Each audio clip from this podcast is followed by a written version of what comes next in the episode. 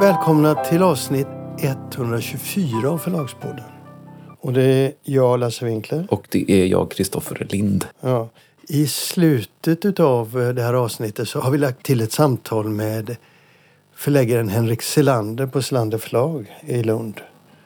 Och det var ju han som hade då... eh, Nobelpriset. Ja, i litteratur. Jag tycker att det är ett samtal som man ska lyssna på om man vill veta hur det gick till med samarbete med Selander och eh, Bonniers förlag när det gäller utgivning Mm. och framtiden.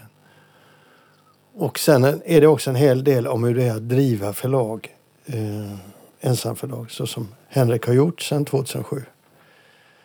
Så det är en, ett samtal med många detaljer och många intressanta vändningar.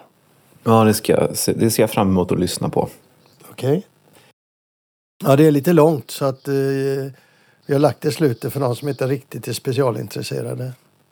Men bara- även, även, även du kan bli lite lång ibland. Eller hur? Ska vi köra igång? Mm.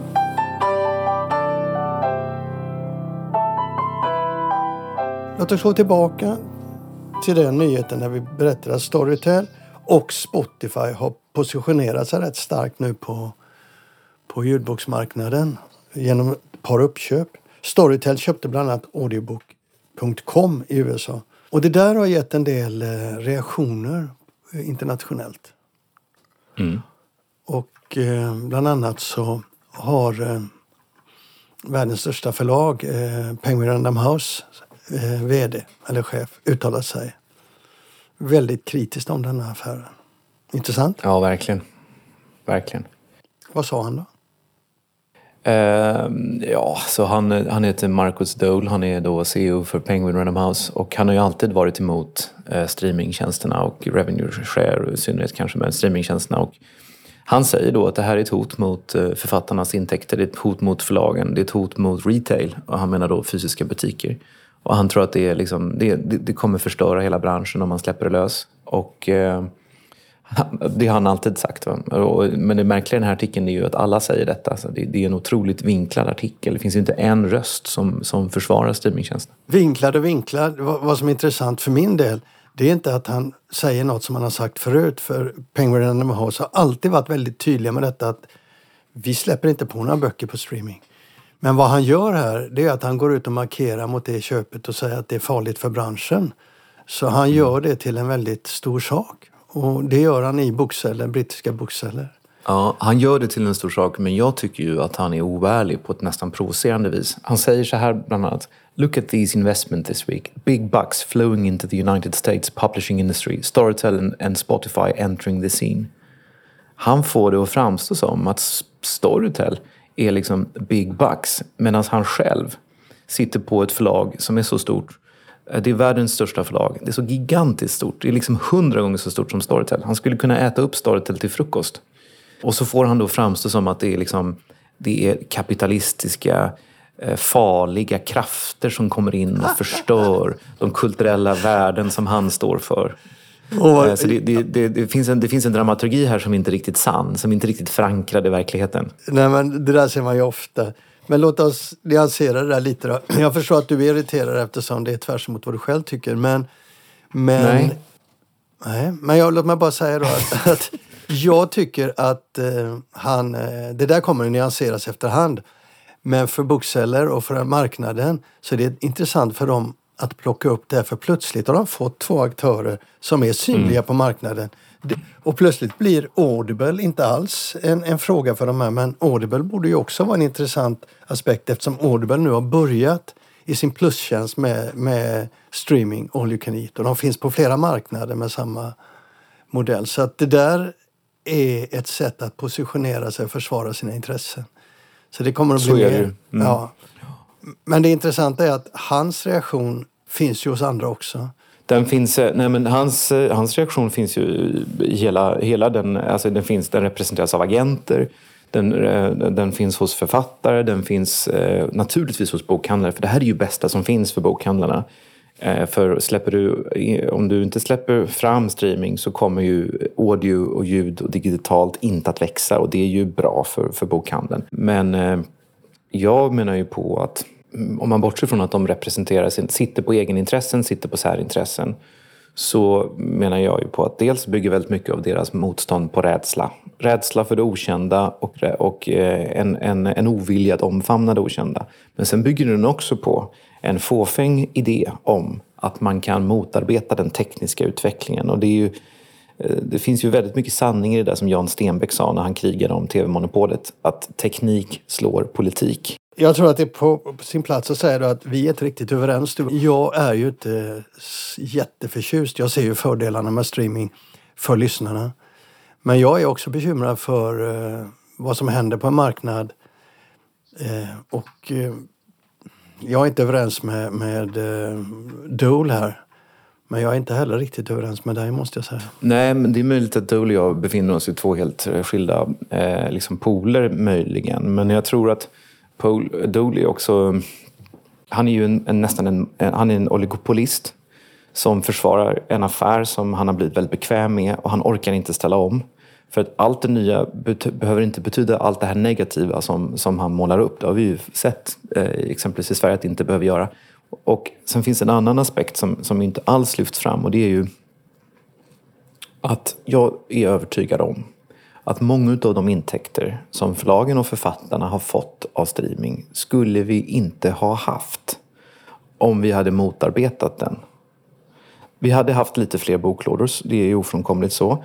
Folk hade lyssnat lite mindre och läst lite mer, det är ofrånkomligt så.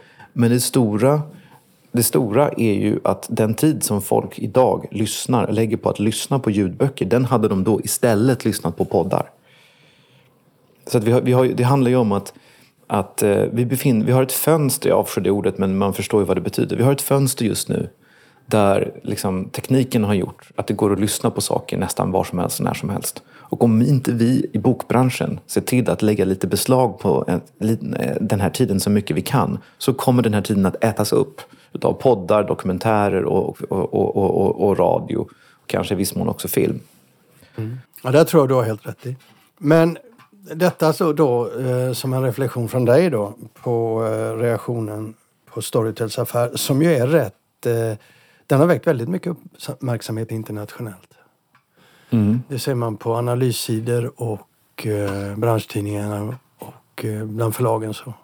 Men det är som du säger, eh, de är eh, per definition väldigt osäkra på vad detta innebär och eh, rädda, på, rädda för den förändringen som det innebär.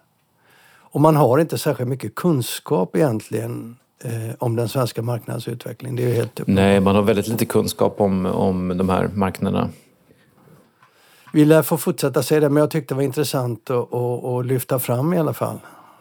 ja, det är intressant. En liten, en liten eh, aspekt bara en, eh, om, om det här med, med Penguin Random House och vilja att acceptera streaming. Det är ju att de sen två år tillbaka tror jag, vägrar att gå med på streaming i titlar som de säljer till den nordiska marknaden. Det har ju liksom fått den innebörden för oss att vi kan inte köpa titlar från Penguin Random House.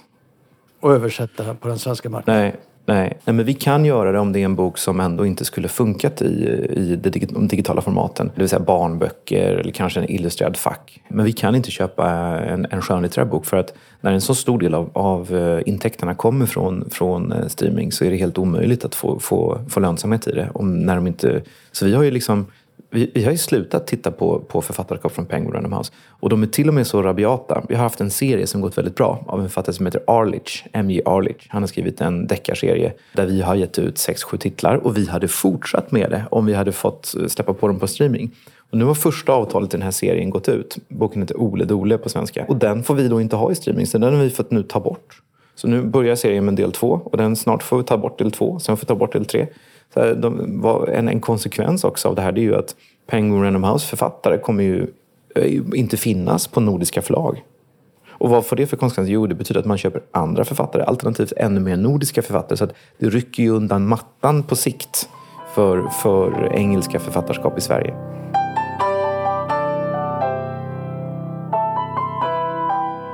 Du, en annan liten grej som vi kan ta också.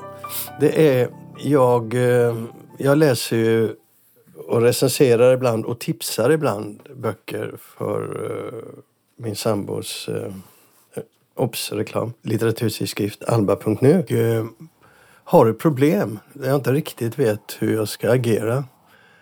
Det är ett förlag som jag har läst tidigare. Det har märkt att översättningarna har varit sådär. Nu fick jag en intressant bok. Återigen, jag märkte att översättningarna var sådär. Alltså, ibland var det direkt översättning där man inser att vänta lite, i Sverige pratar inte vi på det sättet. Du måste ge det en svensk språkdräkt. Alternativt, de har gjort liksom översättningar ord för ord och får då fel ordföljd och verkar inte ha problem med det. Så det känns okänsligt när man har en sån översättning. Så till slut så var jag väldigt osäker, för det hände många gånger i den, i den boken. Jag blev väldigt osäker. Vad var författarens aspekt av det hela och vad var översättningens aspekt av det hela? Så, så jag tappade liksom glädjen att läsa den boken. Ja, och då... Det här var ju inte tänkt att det skulle bli ett inslag i podden, men då sa du det till mig och så frågade du mig om jag hade hört någonting om det förlaget som hade gett ut de här böckerna. Om det, liksom, om det, om det, om det snackades om dem, om de hade liksom tappat, tappat någonting, om det var vad det var som hade hänt. Och då så blev jag lite sådär trött på det där och så sa jag att jag kan lova dig att det finns eh, säkert minst en bok eh, hos oss eh, utgiven i år som också är lika dåligt översatt. Och det kan jag lova dig att det finns på alla stora förlag. Mm, mm då måste du förklara detta för våra lyssnare. Men det är så hopplöst svårt alltså med, med, bra översättningar. Och även om man som förlag har en väldigt hög ambition så händer det. Och då tog jag upp ett exempel som jag nu inte ska namnge, vare sig titel eller översättare. Men ett hos oss nyligen, en relativt nyligen utgiven bok av en jätteduktig översättare som vi har anlitat i många år. Som helt plötsligt gör en översättning som är dålig. Det är svårt att säga vad det är. Om det är en, om det är en, liksom en, en, en översättare inne i en svacka eller om det kanske är så att översättaren inte gillade den boken eller om det är någonting annat. Men vi har aldrig haft någonting att klaga på, tvärtom. Och eh, när man får en sån översättning, i synnerhet om det är någon man har jobbat med länge, så, så gör man som förlag och som redaktör sitt bästa med den texten. Ofta när en, en, en dålig översättning når läsarna och kritiker eller, eller läsare tycker att vad har förlaget gjort? Det här är så dåligt. Då kan det ofta vara så att förlaget har gjort massor men att, att eh, ursprungstexten inte var så bra. Att den inte går att rädda utan att göra om det helt och hållet? Nej, exakt. Va? Det, det är precis det. Har du en, en dålig översättning så är det svårt. Du kan inte redigera den bra. Därför att det handlar så mycket om det som du var inne på. Det handlar så väldigt mycket om att det kanske är för mycket eh, av den originalspråkets eh, ordföljd och, och liksom, den, den, följer den för mycket. Liksom. Den har inte lyft, den har inte liksom översatts. Och det, det, en redaktör kan ju inte göra om en översättning. Så det, det, det är sällan... Alltså förlaget har ju ett ansvar för vilka man anlitar och hur man jobbar med och vad man släpper ifrån sig. Men det, det är svårt. Det händer, händer helt enkelt hela tiden att det kommer översättningar som förlagen har beställt som inte riktigt är på den nivån som man trodde att de skulle vara. Det där är ju väldigt, väldigt problematiskt med tanke på författarens eh, situation också.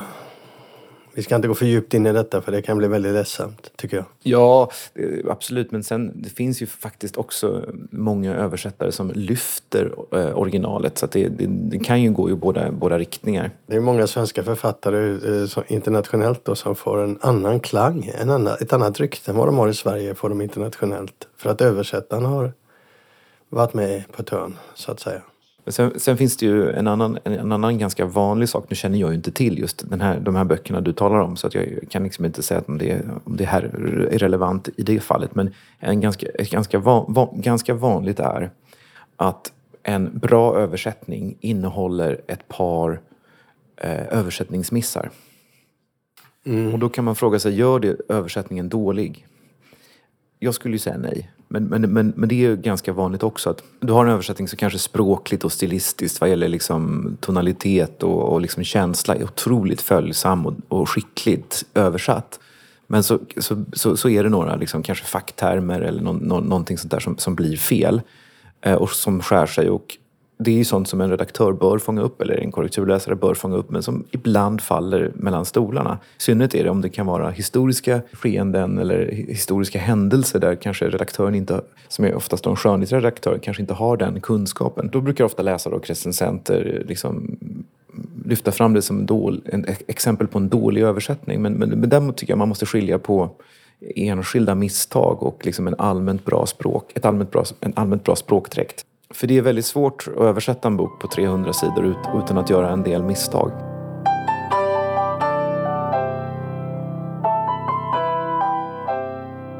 vi kör ett litet, lite ovanligt eh, inslag här där vi kör tre korta grejer ihop.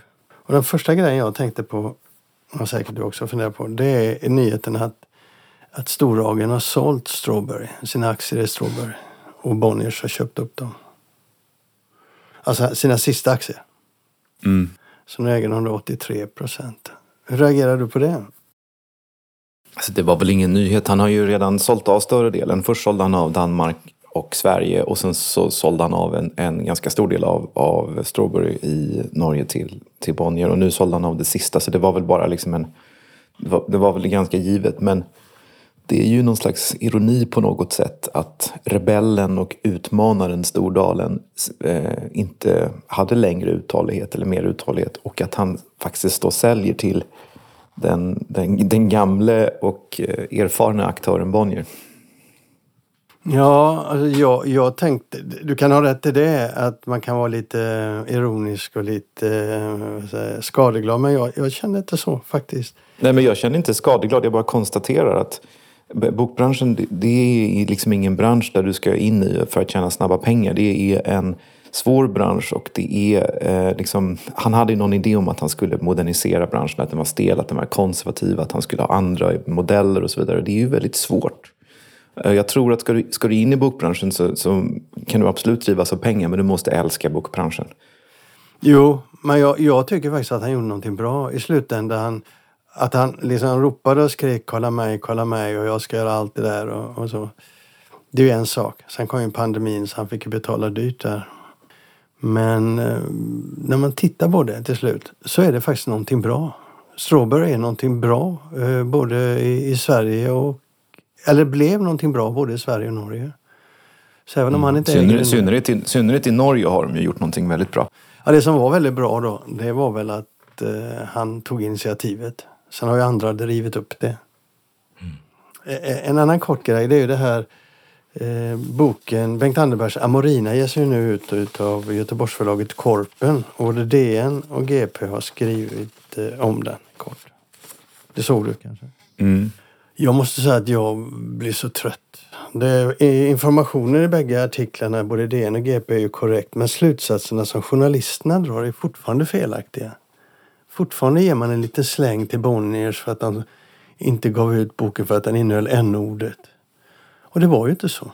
Sen försöker man förklara lite men det, det är som de där eh, kulturjournalisterna inte riktigt fattar vad det handlar om.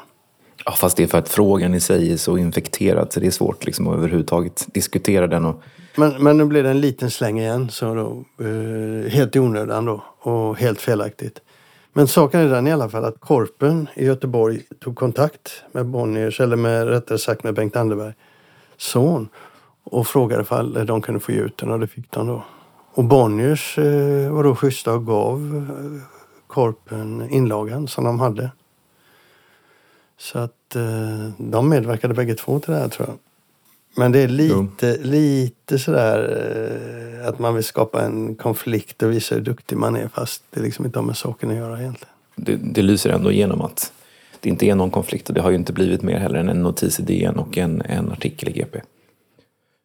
Nej, så är det ju. Men, men eh, jag, jag för min del tycker det är roligt att boken kommer ut. Eh, sen alla stora ord och så, det kan man ju strunta i runt omkring den. Och nu blir det ju det här utgivningen kommer nu att omgärdas av en känsla av att Korpen är, slåss för, jag vet inte vad, men de är de positiva och Bonniers blir de negativa. Mm. Och så var det ju aldrig inte. Nej. Ja, ja, men det är sådana småsaker som kan irritera mig ibland. Eh, att folk gör sig så duktiga helt i onödan. Oh, en annan liten småsak då är ju att eh, jag har i alla fall hört rykten om att det diskuteras, jag vet inte hur stort det diskuteras. Internationellt diskuteras det. Både amerikanska och brittiska marknaden diskuterar och det har börjat diskuteras nu på svenska marknaden också att, att eh, Eftersom det nu är så ont om vissa titlar, kommer bli ont om vissa titlar i julförsäljningen, alltså svårt att trycka nya då, så eh, blir en del som vill sälja dem och inte får tag i dem rätt irriterade eftersom en del av de stora aktörerna gör stora beställningar och sen så kan man alltid eh, returnera dem om man inte får sålt dem i januari. Och då snackas det nu om att det borde finnas i sådana här lägen ett förbud mot retur om man tar för stora beställningar. Alltså att returrätten inte skulle gälla för vissa titlar. Mm. Vad tänker du om det? Uh, nej men det låter väl rimligt men, men det här är ju en exceptionell situation. Under mina 22 år som förläggare har jag aldrig varit med om den och uh, Eh, så att jag vet inte om det, man behöver ha regler för det. Det är väl bara att liksom, förlagen får ju se till om de har väldigt ont om böcker att inte, inte fördela dem orättvist. Eh, men men eh, jag tror inte heller det finns ingen svensk aktör som jag känner till som, som har liksom köpt in en massa böcker och lagt sig på dem för att ha eventuellt. Jag vet ju att Amazon, du berättade att Amazon hade gjort så i USA men jag, jag har inte sett något liknande i Sverige. Men själva principen tycker jag är rätt intressant och är, är, är helt okej. Okay. Att I sådana lägen så ska man inte ha någon returrätt om man gör för stora beställningar och därmed stoppa andra kunder från att sälja. Nej, den, den, principen kan man ju tycka är rimlig men det är ju svårt att ändra ett helt system. Det är svårt att säga också då om, om, om Akademibokhandeln köper in Mm, eh, mycket av en bok som säljer bra i julhandeln och sen behöver de resonera, ja men vilka böcker är det då som de returnerar? Är de, alltså, förstår du? Det är ju väldigt svårt att, att begränsa eh, när man har ett helt system som bygger på returet. Alltså, det finns ju den här situationen eh, just nu. Det finns ju problem vi ser ju det, vi hör ju det, att det finns ju förlag som eh, eh, inte riktigt vet hur de ska hantera marknaden när de har för få exemplar. Du har hört om ett sånt förlag, utan att nämna det vid namn. Nej, men jag hörde om ett förlag som hade en, en, eh, fått alldeles för få ex av en, en kampanjtitel eh, där de helt enkelt styrde böckerna till Akademibokhandeln och Ugglan fick inget. Eh, och det var ju då så att den boken skulle vara på kampanj på Akademibokhandeln till någon slags vänpris och sådär och vara på exponeringsbord. Det är möjligt att den skulle varit det på Ugglan också men, men i ett sånt läge är det ju svårt kanske då att Ja, jag vet inte, de borde väl skickat ut den till alla naturligtvis, fast färre exemplar. Men då valde de att skicka till Akademibokhandeln för de är störst. Eh, när sådana saker sker så skapar det en väldig animositet på marknaden. Även om folk inte går ut och pratar om det.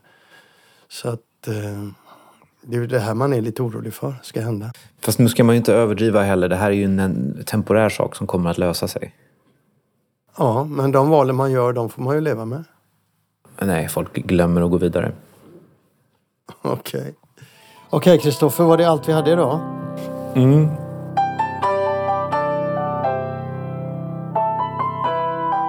Hej Henrik Selander. Hej. Lars Winkler. Du sitter vi i ditt kök. Ja. Nere i Lund. Ja. Och vi, det kanske man ska säga till lyssnarna vi har alltså... Vi blev bekanta 1970-talet redan. Stämmer. Sen har vi aldrig umgåtts ordentligt. Nej. Det har vi inte gjort. Men en sak vet jag och det är att jag har sett dig stå och lansera dina böcker på Bokmässan i hur många år som helst. Tio år, ja. Mm. Litet bås, ofta ibland med kompisar, andra förlag, ibland ensam. Och jag tänkte så här.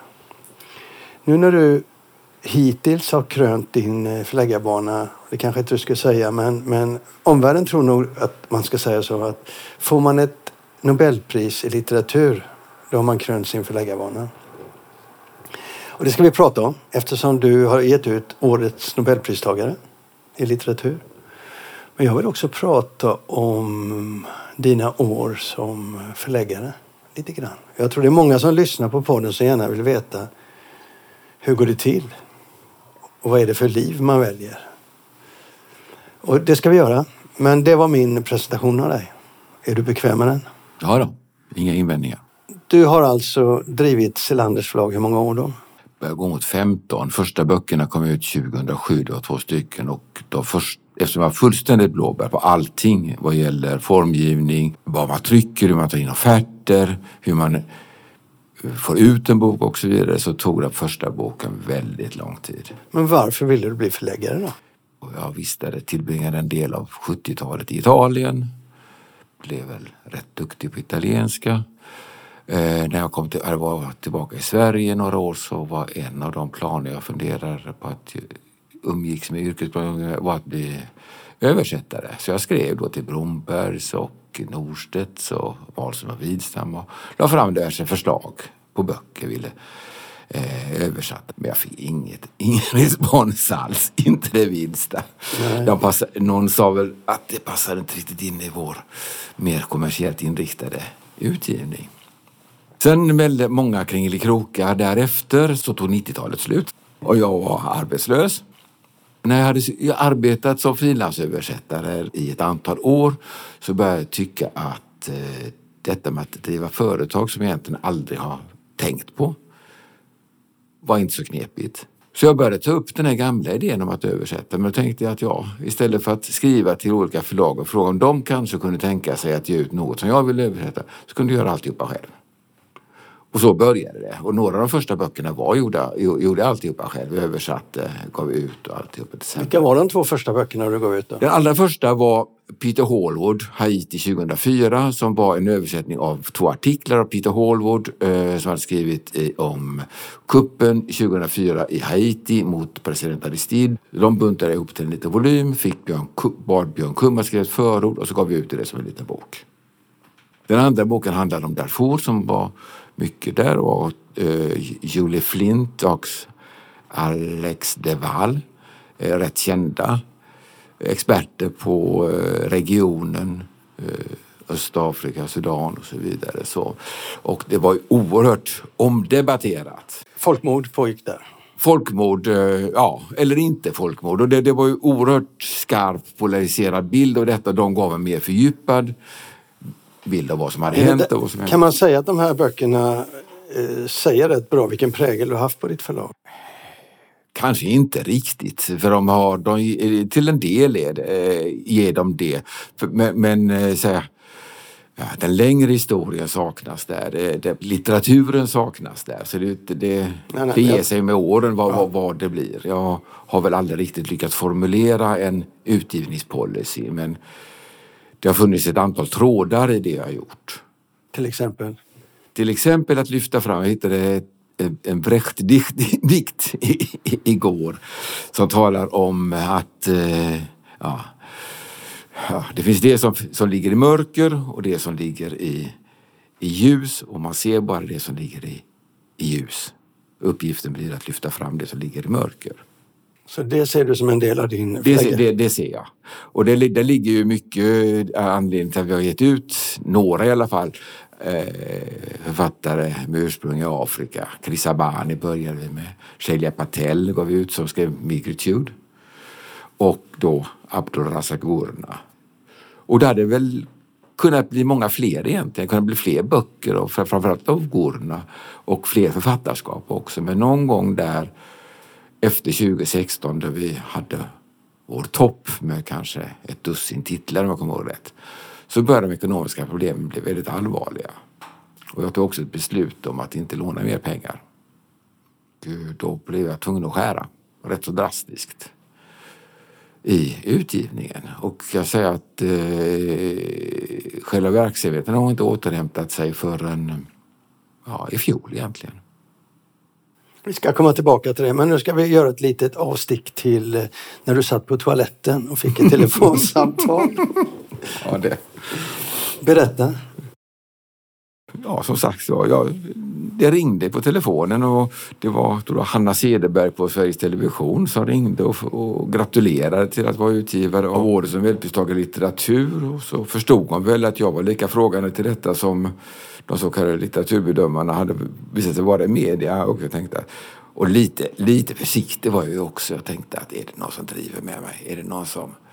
Så det tog en stund innan jag tog det på allvar. Jag, tror jag, jag försökte i alla fall hålla ett väldigt kontrollerat röstläge och eh, inte avslöja, inte liksom göra, avslöja eh, hur ja, närmast chockerad glad jag var. Utan eh, med min fru som satt i Zoom-möte i sitt arbetsrum, inte så långt därifrån. Hon säger att min röst steg och steg och steg och till slut blev hon riktigt irriterad. Till råga på allt kom jag in och störde henne mitt i ett möte.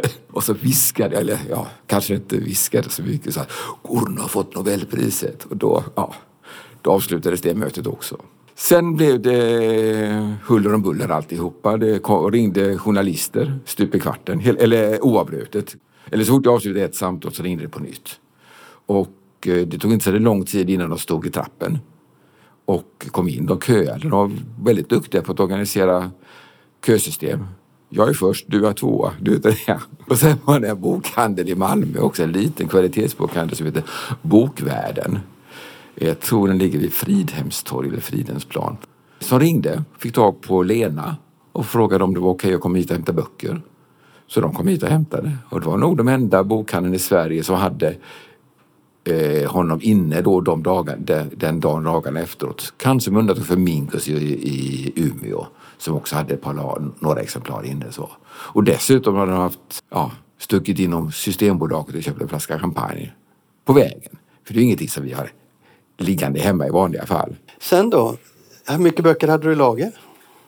Jag har glömt. Jag tror under hundra titlar av respektive. Hur kunde du fördela dem? Beställningar låg nästan med några sekunders mellanrum. Jag försökte ta dem i, i turordning. Men... När du summerade sen direkt, hur, hur stora beställningar hade du fått då? Svårt att säga. Runt, eh, I pengar räknat runt 100 000. Men i, i, i volym? Alltså de som vi inte kunde leverera då handlade om cirka 650 exemplar. Så vi fick beställningar som vi inte kunde leverera och så att vi levererade kanske 100-150. Eh, någonting sånt. Så att, eh, jag har inte riktigt koll på siffrorna faktiskt. Det var alltså inte mer? Det fanns inte mer. Nej men de 650 som du hade? Jag stäng, dessutom hörde till, till historien också att när jag märkte vad som höll på att hända att jag hade jag såg att det dröjde innan jag tittade egentligen i datorn för jag blev helt upptagen av telefonsamtal, intervjuer och annat. Så gick jag faktiskt ut och åt middag på kvällen för att fira lite. Och eh, när jag såg vad som hade hänt i eh, vår webbshop och liknande så stängde jag ner det med en gång. Det var inte en chans att hantera de mängder med beställningar som fanns. Jag hade typ 856 mejl i orderkorgen. Men sen fick du ett samtal. Ja, jag fick eh, många samtal. Jag vet inte vilket. Eh, jag talade med författarens agent redan på torsdagen. Och det var? Det var Laurence Layeux, om jag uttalar det nu rätt. I? På RCW, Rogers, Coleridge and Waters tror jag det ska uttydas. Det är, rätt, det är en, stor agentur. I England? I England, i London. Och de har haft både Ishiguro, Tokarczuk och nu Gurna bland sina författare så att säga. Ja, och det har med historien som kommer nu att göra lite grann. Att de hade haft Tokarczuk. Mm. För vad sa de till dig då?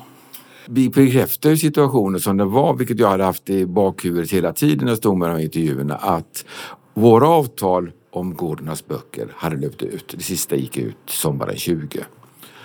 Och därför är det, så, då är det ju inte så enkelt att man bara ringer till tryckeriet och säger att, att sätta igång. Utan det var, den här frågan måste lösas först. Och hon, eh, rekommend, hon pratade då sig rätt varm för det samarbete de hade ha, de, ja, vem ska jag, jag vet faktiskt inte vem som initierade samarbetet mellan Ariel och Bonniers. Ariel är då de som gav ut Tokarczuk? Tokarczuk, precis. Ja. Och där, vad jag vet om det samarbetet är ju att eh, Mikael Nydahl som drev Tokarczuk hade gett ut Tokarczuk i många år hade haft kontakter med Bonniers redan på sommaren innan. För han, det ryktades om att hon kunde få Nobelpriset och han insåg att han inte skulle kunna hantera en sådan situation. Varför? Volymmässigt framförallt tänker jag. Mm. Och dessutom var väl, eh, jag tror hans avtal var i så här, olika skeden om man säger så, vilket jag tolkar som att några hade gått ut, några fortfarande gällde och det fanns kanske intresse för ytterligare titlar om hon skulle få priset. Så att han och Bonniers hade diskuterat sig fram till ett samarbetsavtal. Som hade, först... hade, han ringt Bonnier? Vem som tog initiativet det vet jag inte. Vad jag har förstått så verkar han vara väldigt nöjd med det samarbetsavtalet i alla fall. Och Laurence Layeux föreslog en liknande lösning för min del. Och jag talade dagen efter med Daniel Sandström på Bonniers som är litterär chef på Bonniers. Och vi hade en första diskussion där. Och eh, helgen gick, vi fortsatte diskussion och det blev så småningom ett, eh, fanns ett avtalsförslag. Och ju längre tiden gick desto mer insåg jag att det här är absolut ingenting som jag kan hantera på egen hand. Varför? Jag har inte ekonomi till det. Vad är det som kostar? Det kostar i förskott. Jag tror inte att man eh, kan betala ett förskott för nobelpristagares böcker som ligger på storleksordningen 10 000, vilket jag vill minnas var vad vi betalade när vi skaffade rättigheterna från början.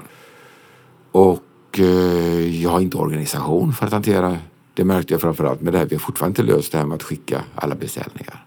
Så att jag hade inga problem med att säga ta ett steg tillbaka och lägga mig i ja, ta ett steg tillbaka och inte försöka gå in och ta eh, säga en budgivningsstrid med Bonniers om rättigheterna. Du tror det hade blivit det annars? Det tror jag hade blivit. Det utgår jag från nästan. Men Bonniers hade egentligen inte behövt det då? De hade kunnat bara... Det tror jag hade skapat väldigt mycket. De hade, att de hade fått väldigt stark kritik för det. Om de hade gjort på det viset. Juridiskt så, så tror jag inte de egentligen var skyldiga mig någonting. I och med att de nu är de som har avtalen även på de böcker som vi har gett ut. Och på fler böcker titlar där till. Men eh, de hade nog fått eh, mycket kritik för det tror jag. Och jag tycker att den uppgörelse de föreslog så tycker jag nog att den var, jag var nästan förvånad över att det var så pass generös som den är. Mm. Och då får du x antal kronor helt enkelt? Jag redan inte kan säga så mycket för i likhet med avtalet mellan Ariel och Bonnier så finns det sekretessklausul så jag kan nog inte riktigt uh, gå in, gå in på det. På, på, jag kan nog inte gå in på det, uh, ens hur konstruktionen är. Och uh, ja, så får jag se i framtiden vad det ger kanske i kronor och ören.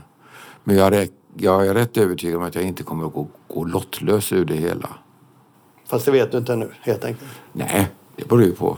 Hur mycket det säljer? Ja, i stort sett gör det. Är det något mer som du kan berätta om den utvecklingen? Vad som hände? Nej, jag tyckte nog att den här förhandlingen med Bonniers och det beslutet att inte försöka säga vinna om det nu hade blivit en budgivningsstrid eller vad man ska säga eller försöka skaffa eh, förlänga rättigheterna där. Att det var egentligen det lätta. Det var ett lätt, för mig var det ett enkelt beslut att ta.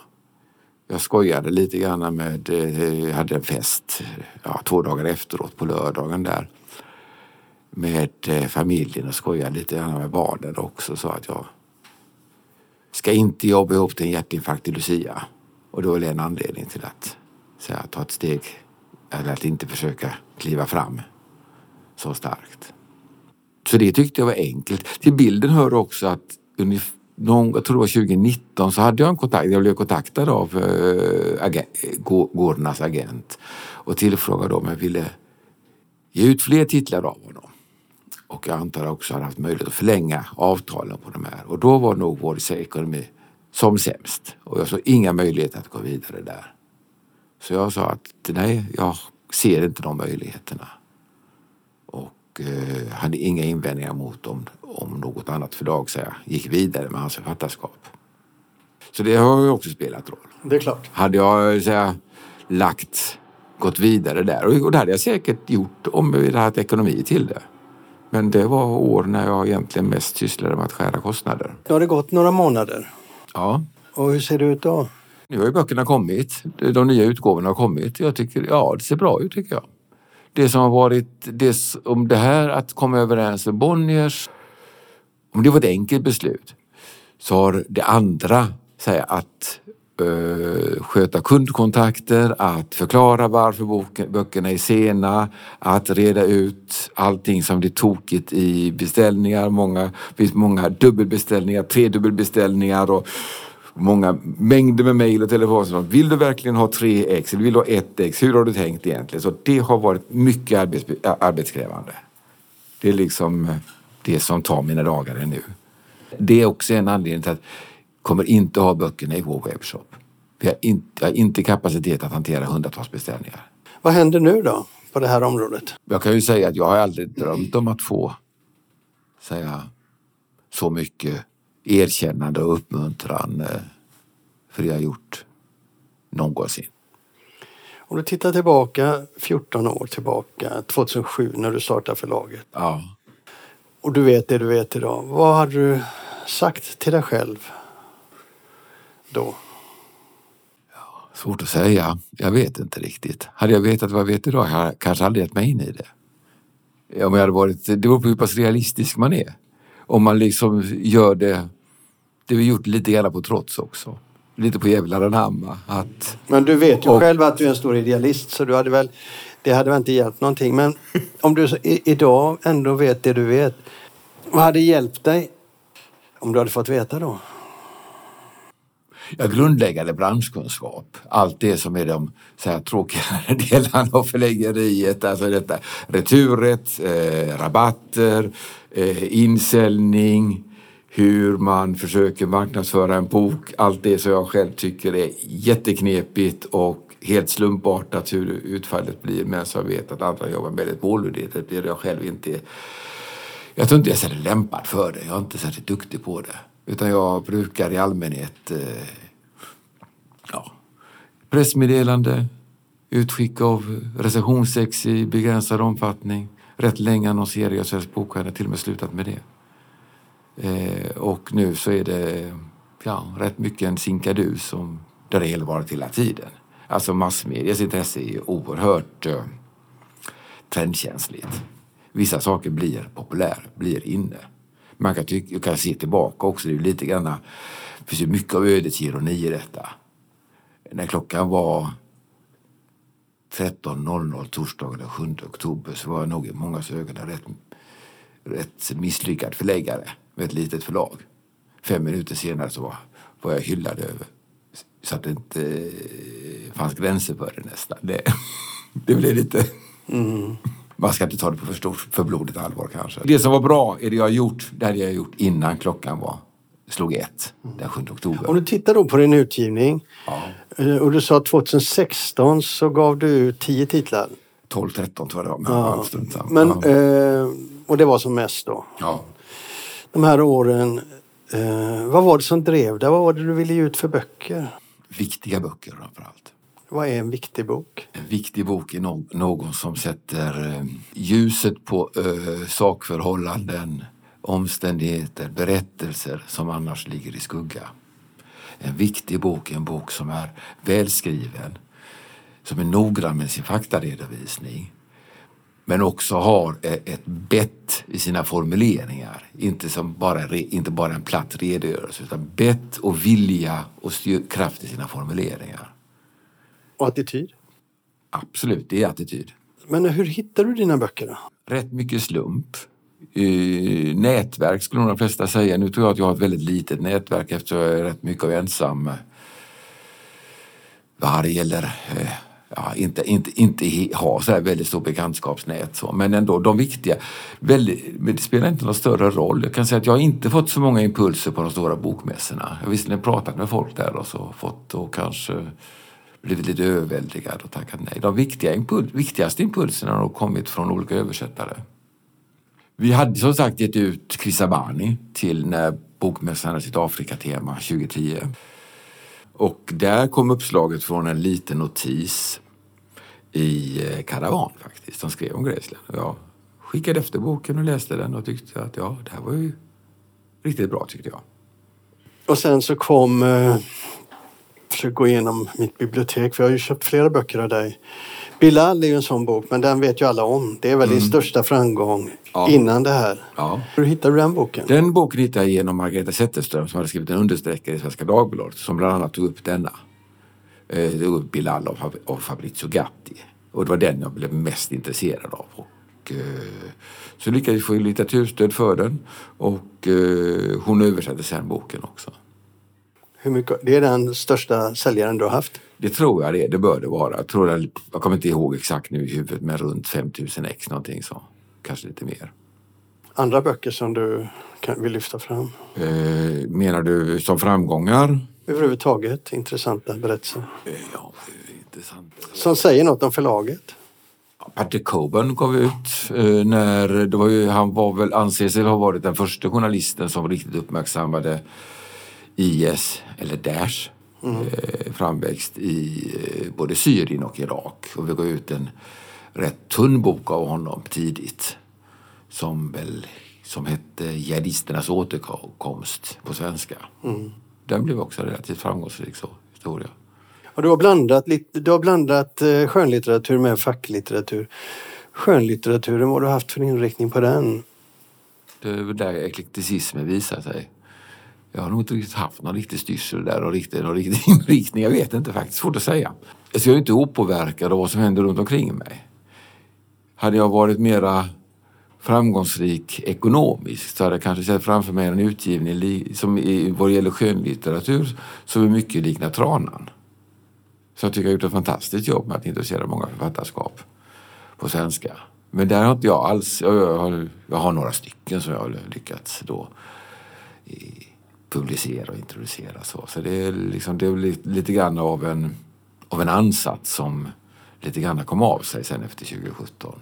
Sen är det väldigt begränsat vad, hur mycket man orkar med. Hur, mycket, vilken, hur stor lista kan man ha som ensamförläggare? Hur, hur mycket orkar man läsa? Jag ger ogärna ut saker som jag inte har läst. Men du har heller aldrig tänkt på att utvidga förlaget och ha fler? Drömt har jag gjort. Jag har haft lokal på stan och, och åtminstone en redaktör och en marknadsförare och så vidare. Men det, de förutsättningarna har aldrig funnits. Men du hade gärna gjort det? Jag hade gärna gjort det. Jag hade inte haft några...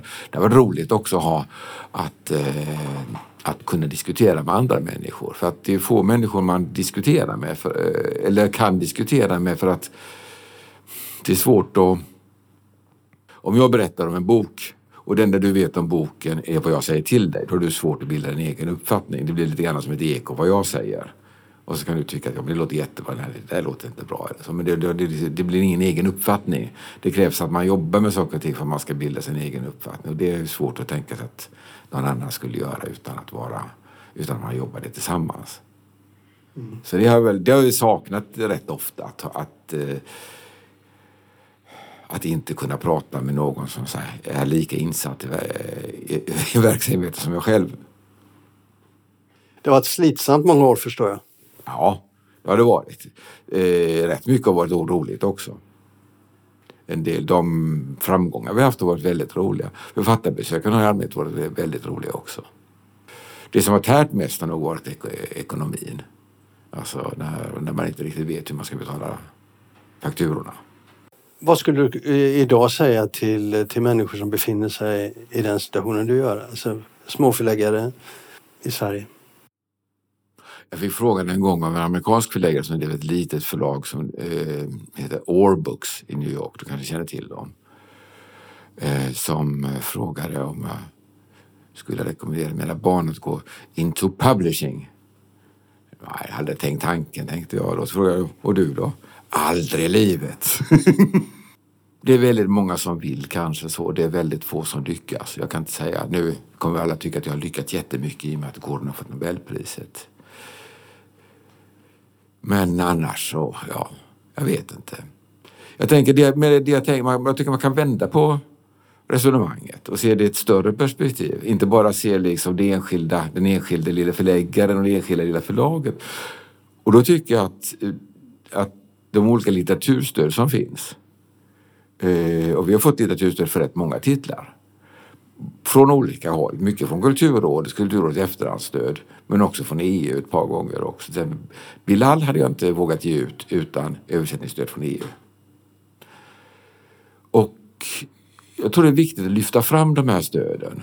För de är avgörande för att vi ska ha ett, ett rikt och blomstrande kulturliv med en rik utgivning. De finns inte annars. Och de här argumenten som man hör ibland, kanske framförallt från så kallat konservativt håll om att det handlar om människor som bara vill arbeta med sin hobby tycker jag är ärligt talat rätt motbjudande. De här olika stöden som finns är avgörande för att vi ska ha ett rikt kulturliv. Annars har vi inte det. Annars har vi bara bestsellers och... Hur många böcker har du gett ut totalt? Jag har tappat räkningen, jag tror det är runt 70. Men då är det, det är ett par böcker som kommer ett par, i, i, omarbetad nyutgåva och så vidare. Så dels den här John Newsinger om politiska imperiets historia. Och sen en annan bok om eh, situationen för ogifta mödrar i Marocko som också har kommit i två upplagor med omarbetning emellan.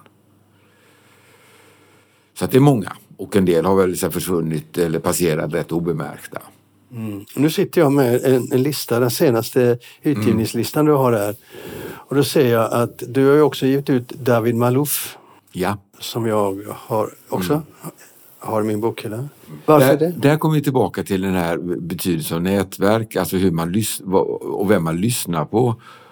Och vikten av att lyssna till folk. Så att, eh, Helena Hansson som sen översatte Gorna och även Arundhati Roy för oss eh, hon tipsade mig om Sheila Patel. Och jag tände inte på det förrän jag själv hade hört Sheila Patel på Bokmässan i Göteborg 2010. Och sen när vi ville ge ut Sheila Patel så blev det Meta Ottosson som översatte den. Och Meta Ottosson övertalade mig att ge ut David Madoff. Du säger vi om förlaget. Ja, det är jag och mig själv och hunden. Ja, det känns så mycket bättre att säga vi än jag. Okej, Henrik. Tack ska du ha. Tack själv.